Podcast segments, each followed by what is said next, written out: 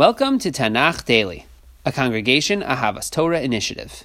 Today, we are discussing chapter 29, Perek Chaf Tes of Sefer Shmuel, which picks up where we left off two chapters ago. Recall that David has run to find refuge among the Plishtim, specifically with Achish, the king of Gat. And while he's there, he gains the trust of the Plishtim, specifically this king, Achish. And he does so by deceiving him, by making the king think that he is uh, fighting battles against Bnei Israel to show how, how fully he has turned his back against Bnei Israel, when in fact David is doing just the opposite. David is, is making wars, fighting, is raiding, pillaging the cities of the foes of Bnei Israel, who are living in the southwest of uh, of Eretz Yisrael. So David is fighting for Bnei Israel, even though he's outside, he's on the margins of society. He's actually pretty much an exile.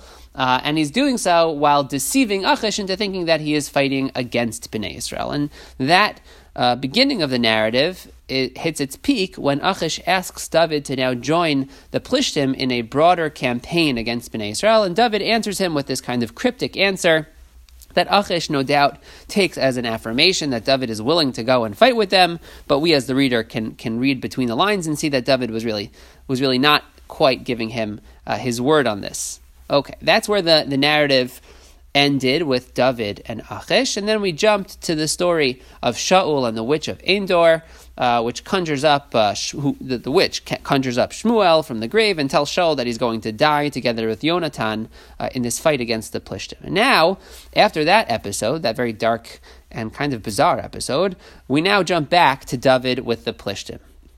And this jumping back and forth is such an artful and, and suspenseful way of telling this story because it allows for the buildup of, of tension as we wonder how David is going to handle his involvement or lack of involvement in this battle. What's he going to do? Is he going to uh, is he going to just have to confess that he can't fight with them and, and kind of ruin his his cover story? Is he going to fight with them, but in the last moment do something that uh, that undermines the battle? Is he going to turn immediately fully against them? We don't, we don't know how David's going to handle this.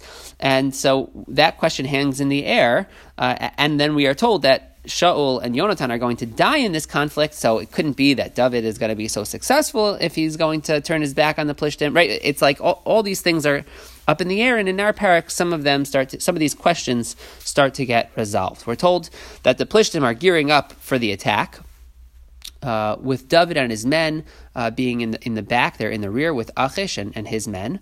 And the at that point, the Plishti princes, the heads of the other Plishti city states, they express their concern about David. They tell Achish, uh, how can we possibly trust David to be loyal to us and fight uh, his own people? This is the, the very same David who it's you know who, about whom it is said that he, he kills Plishtim in the ten thousands.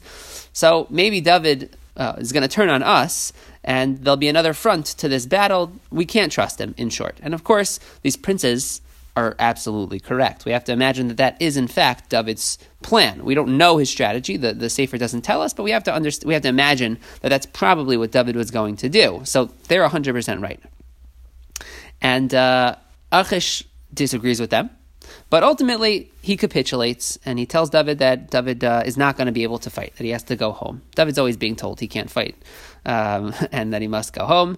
That's a theme for David. And David objects. He says, I, uh, you know, he says, haven't I proven to be loyal to you? Well, you know, what have I done? And Achish profusely apologizes to David. He tells him that he knows that David is Yashar Vitov. He knows David is upright and that he is good, and uh, and he kind of lavishes praise on him and, and just you know emphatically apologizes. And uh, but nonetheless, David has to go home. And so our question is answered to some degree. That the, the tension that's been building up. Now we know that David is not going to have a chance to intervene in the war against the Plishtim, and ironically, Shaul has kind of therefore lost his last hope. His his one real ally, his one chance of pulling this out, was actually from David himself within uh, the uh, the lines of the Plishtim. That's no longer going to be this lifeline to Shaul, uh, and in a certain respect, we now know that Shaul's fate is uh, is, is is really sealed. What makes this perek so utterly delicious is just how blind Achish is to, to David.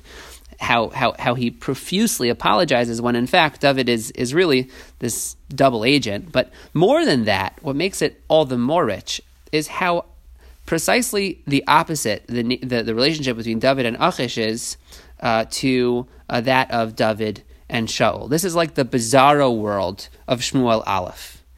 In the David and Shaul relationship, the king feels threatened by David, while everyone else, especially the princes and princesses, actually, uh, see that David is no threat at all. They see that, that David is, in, in, a, in a word, Yashar, and Vitov, right? Uh, which he is, and, and, and that's the truth. We have every reason to, to believe that David was uh, acting with great integrity and, and had no intention of undermining Shaul.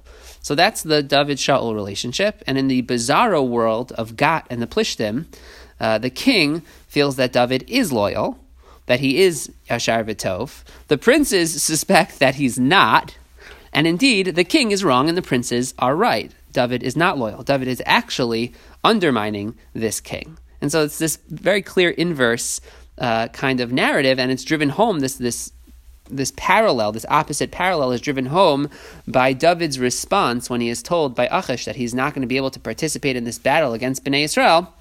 David says, Me asisi uma matzasi va'avdecha miyom asher hayisi lefanecha arayom. He says, but what have I done? And what has thou fa- found in thy servant so long as I have been before you until this day? Okay, so let's compare that. When, when have we heard words like that from David? So what, did, what does David say to Shaul? When David confronts Shaul, when he has his spear and he has his jug of water and, and he's trying to snap Shaul out of this, uh, this, this absolute state of fear and panic and trying to destroy David, what does he say? Ki me asisi uma biadi ra'ah. What have I done? What evil is in my hand? Or as David says to Yonatan in Perek uh, Chaf in, in, in chapter 20, says, me asisi me avoni mechatasi lifnei avicha kimivakeshes nafshi. What have I done? What is my iniquity? What is my sin before your father that he seeks my life? Time and again, David asks regarding Shaul, What is my sin? And now he's asking it disingenuously uh, to King Achish as well. Two parallel and opposite stories woven together masterfully and soon coming to a head for Shaul. That's it for today. Chazak ve'ematz and happy learning.